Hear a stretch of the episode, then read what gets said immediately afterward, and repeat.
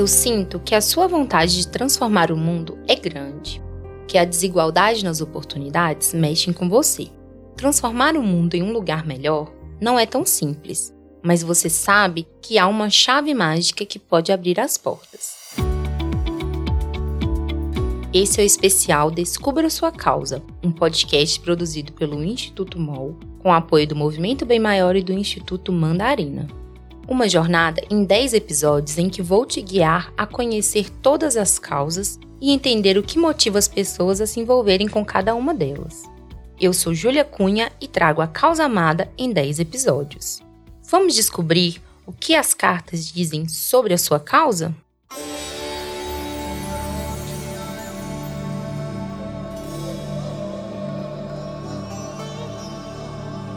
Você costuma dizer que só com educação de qualidade teremos um futuro diferente. Acredita no mundo melhor graças aos esportes e às artes. E não é só da boca para fora. Além de admirar quem se dedica a essas atividades, você trata de contribuir sempre que pode e tem oportunidade. Seja doando livros usados, torcendo pela seleção ou incentivando a família a curtir programas culturais.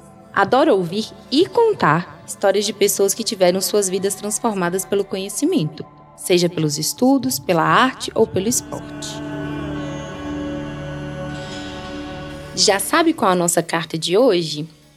Sim, é o conhecimento.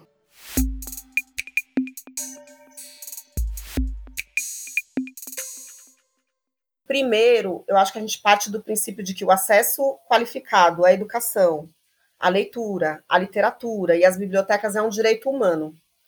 Então, isso já é um ponto de partida inquestionável, né? É um direito humano fundamental, está presente na Constituição e até em outras políticas públicas, tanto em âmbito nacional como estadual e até municipal.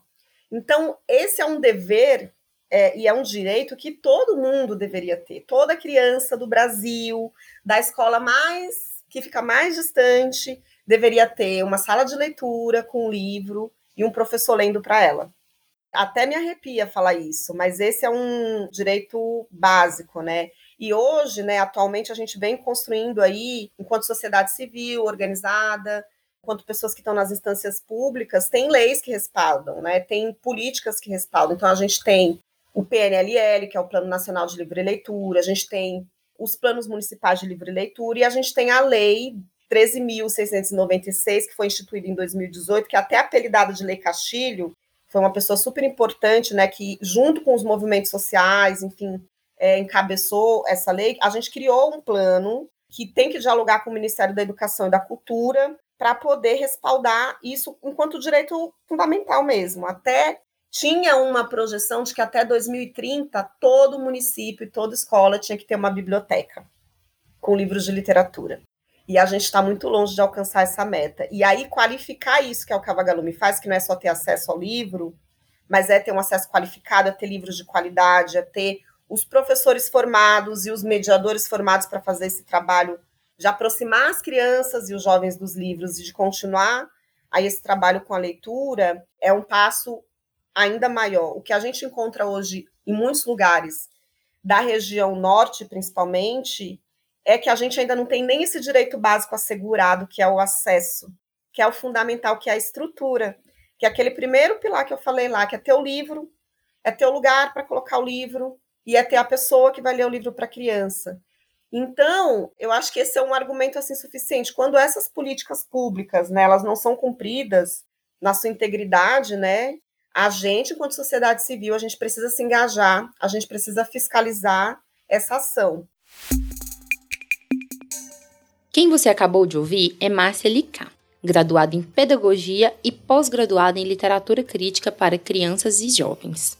Ela também é coordenadora de conteúdo da Cavagalume, uma associação sem fins lucrativos que promove a leitura e a gestão de bibliotecas comunitárias, como um espaço para compartilhar saberes e que atua principalmente na região da chamada Amazônia Legal, que compreende 60% do nosso território. A Cavagalume, ela surge de algo muito intuitivo, que era um sonho de 3 jovens que começaram de conhecer esse território, de conhecer as pessoas desse território, mas que elas se sensibilizaram com a ausência desse recurso fundamental e básico, que é o livro, nas escolas, Tem comunidades que nem escolas naquela época tinham, né? Que era uma, como a gente chama, às vezes uma tapera ali, só um lugarzinho coberto, onde as crianças tinham aula. Sequer tinham os livros, né? Então, é essa ausência com esse encantamento pela potência do povo, entendendo que a população que está lá são as pessoas mais importantes para defender, inclusive, aquele território. É investimento nesse povo por meio do livro, que é um recurso, da literatura, que é um recurso importante que a Vagalume existe, né? E que elas se propuseram e que a gente continua até hoje chegando em lugares que muitas vezes o Estado, o município não chega, e levando esse recurso que é tão precioso, e aí para a formação humana, né? Para a formação humana do cidadão, construção de subjetividade, compreensão de mundo, né? O que é uma criança acessar um livro de literatura, onde o único recurso, muitas vezes, que tem ali escrito de palavras está na escola, e não dá para ser só com livro didático. É muito restrito, você priva a possibilidade de sonhar, de imaginar, de projetar, de pensar em possibilidades de escolha. Tem até uma autora que ela é colombiana, e a Colômbia tem um processo bem interessante de bibliotecas vivas, de construção de bibliotecas populares, assim, né? Que é bem interessante, que é a Silvia Castrellón, que ela tem uma obra que chama O Direito de Ler. E daí ela fala assim, né, que a leitura ela é um direito histórico e cultural, e, portanto, político, e ela deve ser situada no contexto em que ela ocorre. E, historicamente, a leitura e a escrita foram instrumentos de poder e de exclusão, foram usados para excluir, e até hoje, né, a gente sabe, para excluir, para dominar determinados povos. E o que a Vagalume faz... Eu acho que é exatamente isso. Acho que tem uma questão básica ali da formação do leitor na primeira infância, que é a criança ter acesso à leitura antes mesmo de chegar na escola formal. Imagina que lindo! Ainda quando está na barriga da mãe, você poder ter acesso à literatura é uma base muito incrível, né?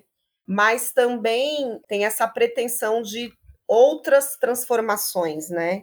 Então é exatamente isso, é desconstruir, ressignificar o poder que a leitura pode ter na vida de cada pessoa, tanto individualmente quanto coletivamente, para causar transformações, assim. Educação é resistência. Esse é o lema do Resiste Enem, um projeto que surgiu em 2020, em meio à pandemia da Covid-19, a partir da iniciativa de um grupo de voluntários que se mobilizou para apoiar jovens de baixa renda na preparação para o Exame Nacional do Ensino Médio, o Enem. O objetivo é estimular a popularização da educação por meio do uso de aplicativos de mensagens instantâneas. A internet, além de facilitar os diálogos entre voluntários e alunos, é a principal forma de comunicação da ONG, que já conta com membros em várias regiões do Brasil e do mundo. Nos 2 primeiros anos do projeto, mais de 60 alunos conseguiram aprovação em universidades públicas e privadas em todo o país. Mais de 800 alunos já passaram pelo projeto, que atualmente conta com a atuação de 140 voluntários. Escuta só!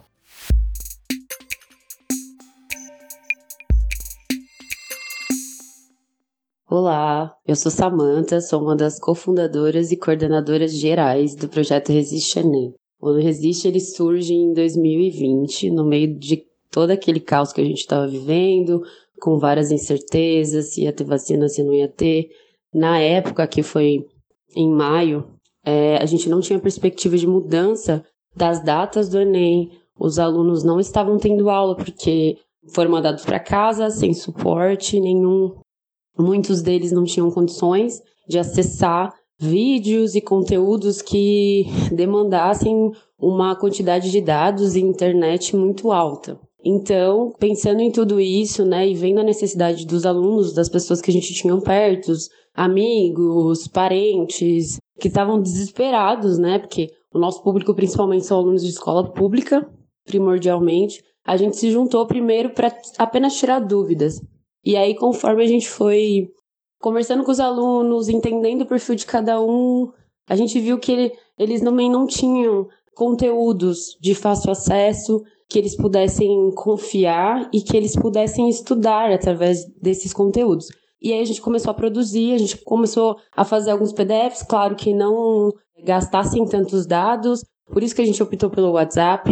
O WhatsApp tem planos pré e pós-pago, que você pode mandar mensagem, você não usa esses dados, apenas com voz e o PDF. Então, a gente pedia para a galera ou passar em sites que diminuíssem o tamanho desse arquivo, ou que só mandassem, se necessário, se o aluno pedisse vídeo ou áudio. A gente manda foto também, porque foto é um pouco mais leve nesse sentido.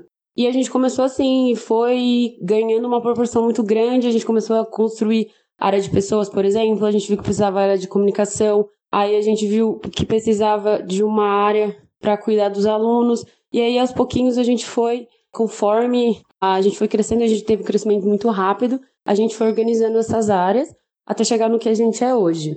Então, a educação, para mim, pessoalmente, sempre foi uma causa muito importante. A educação mudou a minha vida. Se eu começar a falar, eu vou chorar. Mas, para mim e para Nora e para Bianca, que somos as cofundadoras do projeto, a educação sempre foi uma coisa, assim, preciosíssima. E a gente quer que as outras pessoas tenham acesso, porque a gente sabe que, principalmente no Brasil que a gente está, né, com os governos que a gente passou nos últimos anos, todo desmonte, todo descaso. Eu fui aluna de escola pública a vida inteira. Eu sei o que é você querer estudar, você querer saber mais das coisas e às vezes não ter professor.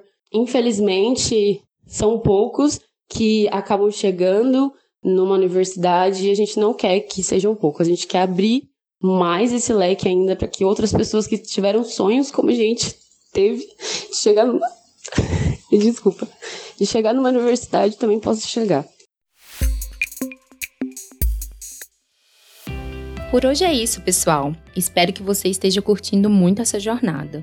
E se você quer descobrir a sua causa, vai lá no site www.descubrasuacausa.net.br. Faça o teste e se inscreva na newsletter para receber conteúdos mensais e, claro, aproveitar para se engajar na sua causa do coração. E também vale nos seguir no Instagram, @descubrasuacausa. E não deixe de conferir todos os episódios dessa série. Afinal, seu coração é grande o suficiente para caber muitas causas.